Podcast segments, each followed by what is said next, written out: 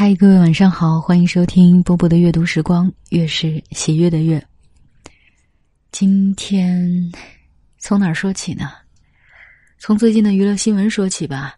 从中秋节开始，就有好多娱乐明星的这种所谓的大瓜啊。我等吃瓜群众其实也就是看看，因为还是那句话，我们并不了解事实的真相是什么。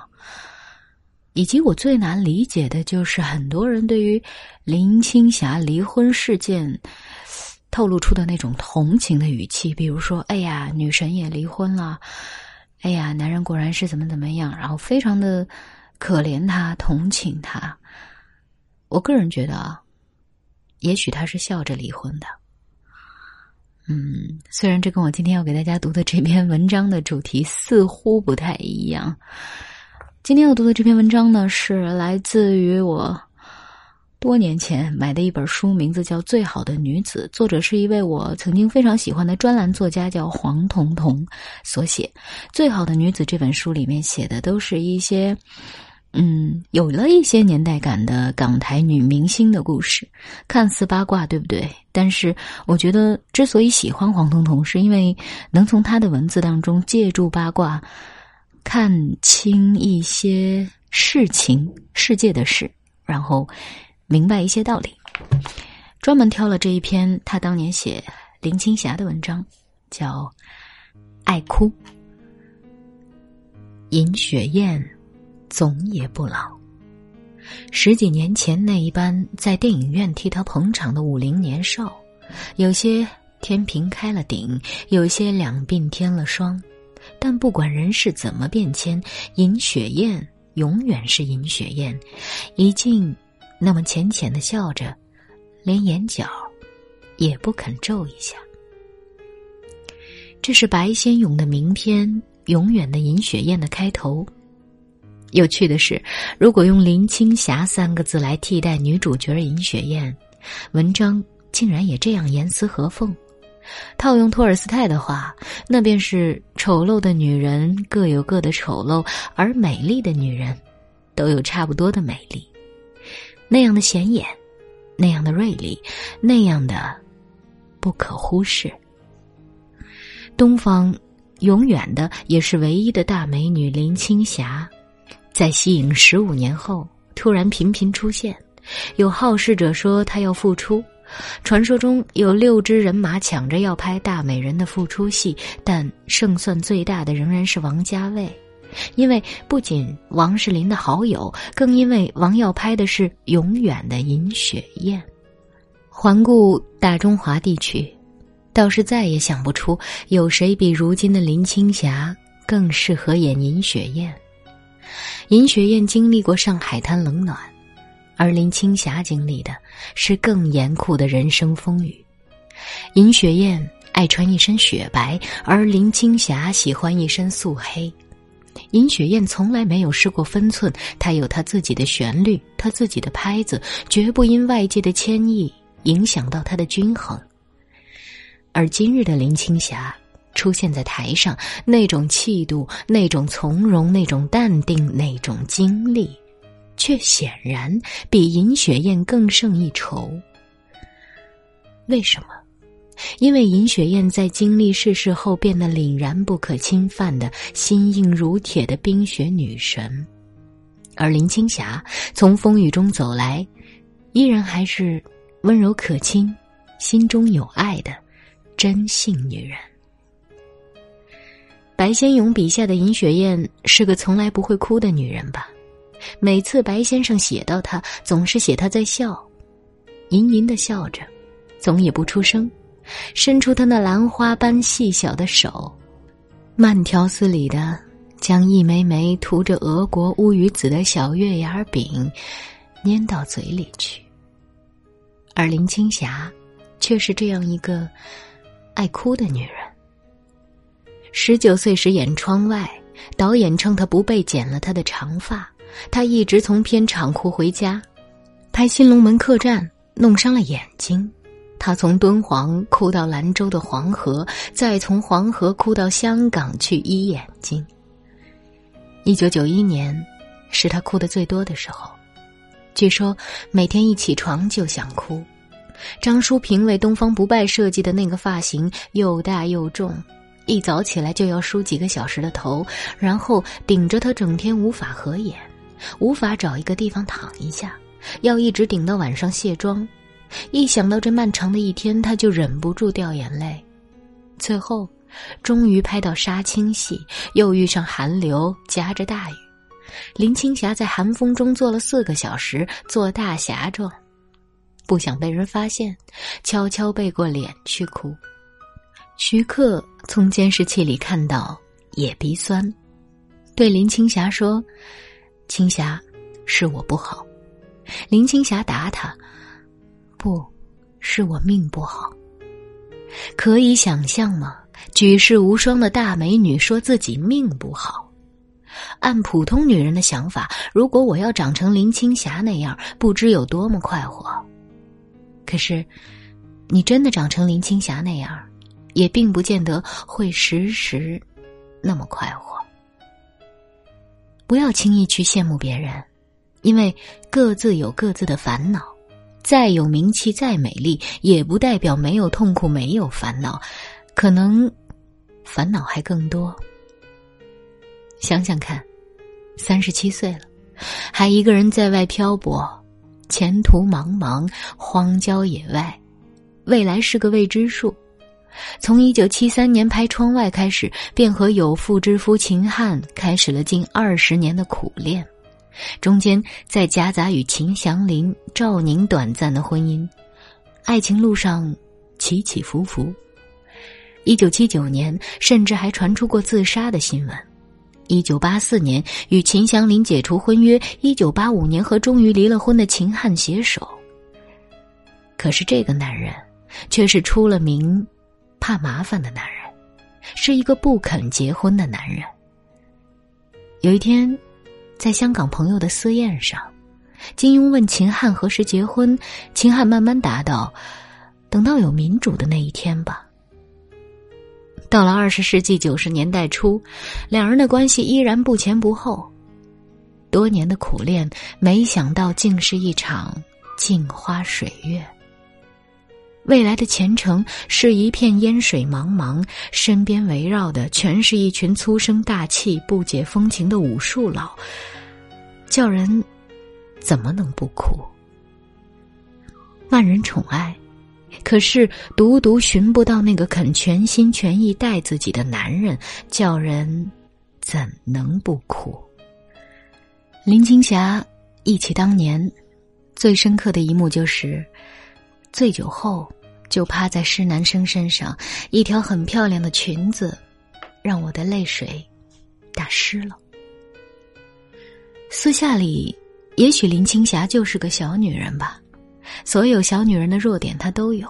她既渴望所有人的宠爱，又怕被人群围绕失去自我。她既渴望白马王子的拯救，又害怕被不相干的男人占便宜。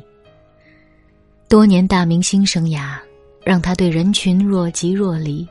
他有着当明星的后遗症，极度情绪化。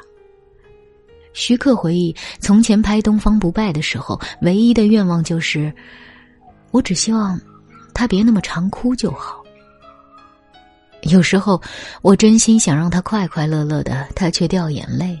这种情况往往发生在一日将近的时候，他眼泪汪汪来找我，而我根本无能为力，帮不了他。我说：“好啦，咱们先休息一会儿，过几天再开工吧。”我晓得，他不开心。有时，他哭是为了爱情。有时他哭是为了命运，有时是为了一条裙子。一九九四年，她结婚时订了一条香奈儿的裙子，裙子寄来的时候发现腰太松了，她哭得很厉害。有时，他哭是为了当演员这一行特有的残酷。导演要把颜料泼到他身上，他边哭边说：“我真的过气了。以前我从来不曾做过这种表演，现在我竟然得倒栽葱的演戏。”他是这样的敏感，这样的脆弱，所以所有的女人要受的伤，他一个也没错过。就算是一九九四年幸福的嫁给富商行李员，也不代表幸福生活就真的降临。当后母的为难，传宗接代要生儿子的无谓压力，邢爱玲和邢言爱都抵挡不了报纸标题的转换。婚姻告急，夫妻分居，行李员的绯闻在圈子里悄悄流传。上海二奶产子的新闻亦不胫而走，谣言四起之际，二零零六年周刊拍到林青霞憔悴的素颜照，标题变成“情绪失控，到精神科求医”。发生了什么？人生多么复杂。林青霞在专栏里写了她与作家 L 疑是龙应台的一段对话。走在回家的路上，L 伤感的说：“我们知道的太多了，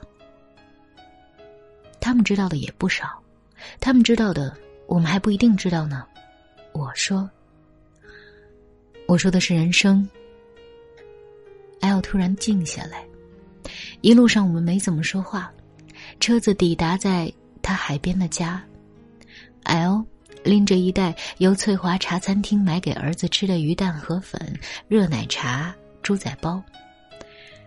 珍重，我们在晚风中说再见。也许，对人生知道的太多，对女人来说，有时更是一种悲怆。李嘉欣说过：“人生比拍戏复杂，因为不可以再来一次。”而林青霞对自己的评价是：从窗外演到东邪西毒，演过一百个戏，一百个角色里面，我认为最难演、最想演好的角色就是自己。但其实，我演的最差。我想，对于所有大美人来说，其实最难演的就是自己。你的生活永远摊开在聚光灯下。人们总是用充满欲望的眼光看着你在台上表演，无论是真的还是假的，他们都希望你给他们一个美好的童话，要不然就让他们得到一个笑话。这两者显然都很让人难过。不选择童话，也不选择笑话，林青霞选择了什么？她选择了克里希那穆提的书。从已知中解脱，他选择了人不要贪，要恰如其分。解脱是智慧之旅，让人摆脱一切危机，中年危机、忧郁危机以及情绪危机。重新出发的林青霞，此时倒真的有点像尹雪艳，微仰着头，轻摆着腰。已经是那么不慌不忙的起舞着。重新出现在公众面前的他，清简不少，却容光焕发。从金马奖到第三届亚洲国际电影节，从《东邪西毒》终结篇到龙应台陪伴下的青春梦想岁月演讲，他自己都没有想到，息影这么多年，他仍然是这样受人欢迎。无论在哪个场合出现，都有无数人在问。你会再拍电影吗？他笑嘻嘻的回答：“不知道，也不一定。如果有好剧本的话。”刘嘉玲曾经感叹林青霞的美完全没有破绽。其实，林青霞的美不在于没有破绽，而在于她不以为自己美，不吝于露出自己的破绽。她爱哭，那就哭；她爱笑，那就笑。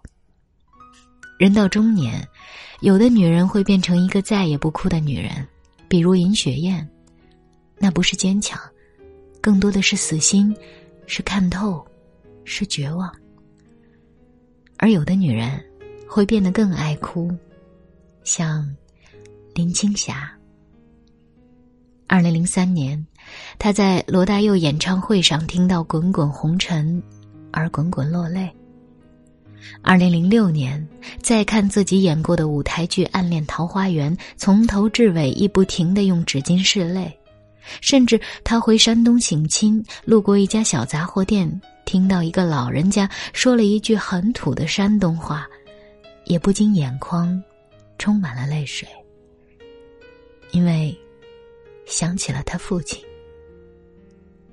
我想，变得更爱哭的女人，不再是因为绝望吧？也许那是一个女人经历过重重险滩后，对这世界的重新打量，对世间万物的感同身受，是对残酷的悲悯，是对美好的珍惜，是对人生知道的太多，是因为感触，也是因为领悟。好了。这篇文章就为大家读到这儿。我今天好像声音状态不是特别的好，有些字不太发得出来，但是可以理解嘛，因为马上就要国庆节了，最近的工作确实是很满。希望大家节日愉快哈。然后，关于林青霞的问题的话，我们真的不用为别人操心太多。我始终觉得，像林青霞这样的女子，嗯，即使离了婚。接下来的人生也会非常的精彩。那今晚就是这样，我是波波，我现在在上海的家里，跟各位说晚安喽，节日愉快。起初不经意的你，和少年不经事的我，红尘情缘，只因那生命匆匆不语的。焦灼，像是人世间的错，我前世流传的因果，众生的所有也不惜换取刹那阴阳的交流。去，数十载的人是要。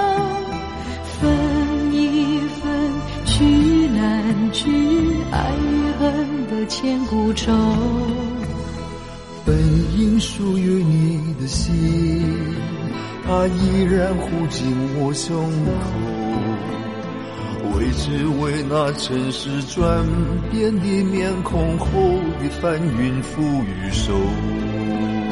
来来去难去，数十载的人是要。分分聚难聚，爱与恨的千古愁。于是不愿走的你，要告别已不见的我。至今世间仍有隐，我俩的传说